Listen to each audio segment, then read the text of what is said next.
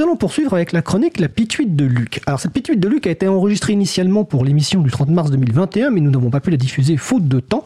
Son titre c'est Cruel Mégapixel. Euh, eh écoutez, on va l'écouter, elle dure 4 minutes et on se retrouve juste après. C'est peut-être la centième de Libre à vous, mais c'est aussi ma treizième pituite. Je ne suis pas superstitieux, sauf quand le chiffre 13 apparaît, ou que je brise un miroir, ou que je croise un félin de couleur sombre, ou que je renverse des condiments, plus quelques autres trucs.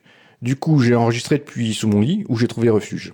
Parce que le direct, c'est dangereux. Je lisais une biographie de Frank Zappa récemment, et ça m'a motivé à ne pas sortir.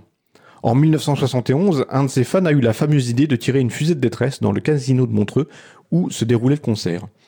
Il a engendré une série de catastrophes, matériel de la tournée réduit en cendres, casino de Montreux réduit en cendres, mais aussi composition du tube Smoke on the Water par Deep Purple. Moins d'une semaine après, un autre fan a agressé Zappa, lui occasionnant des fractures multiples, un traumatisme crânien et le larynx écrasé. Bon, ok, c'est peut-être les fans qui sont dangereux. Et ce n'est pas Ena Matsuo Kae qui dira le contraire. Cette jeune et jolie chanteuse japonaise postait ses selfies sur des réseaux sociaux et s'est fait agresser par un fan. Le mec a zoomé sur une des photos au point de trouver le nom de l'arrêt du bus situé devant chez elle, dans le reflet de son œil.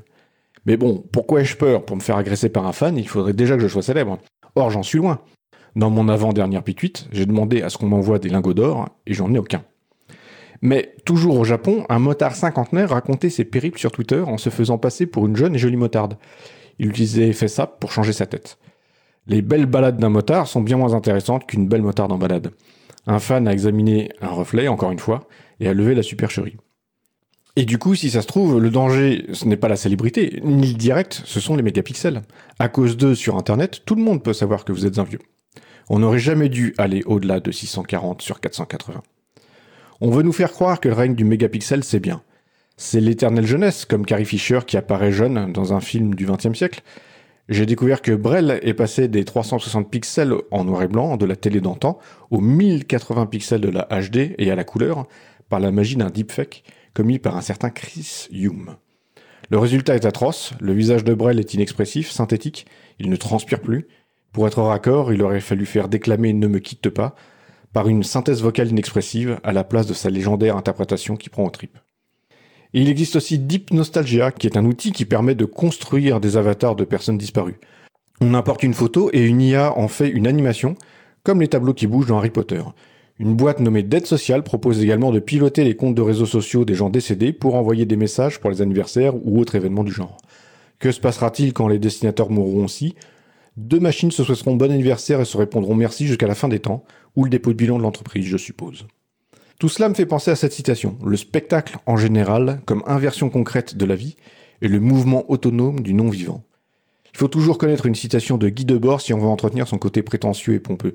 N'empêche qu'à force de se la répéter, ça finit par faire sens. Ça doit être une variation intello du syndrome de Stockholm.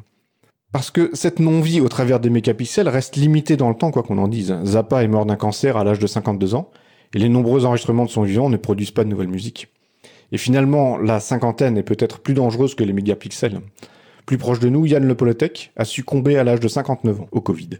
Il était un camarade libriste qui avait, entre autres choses, réanimé l'espace numérique de la fête de l'UMA.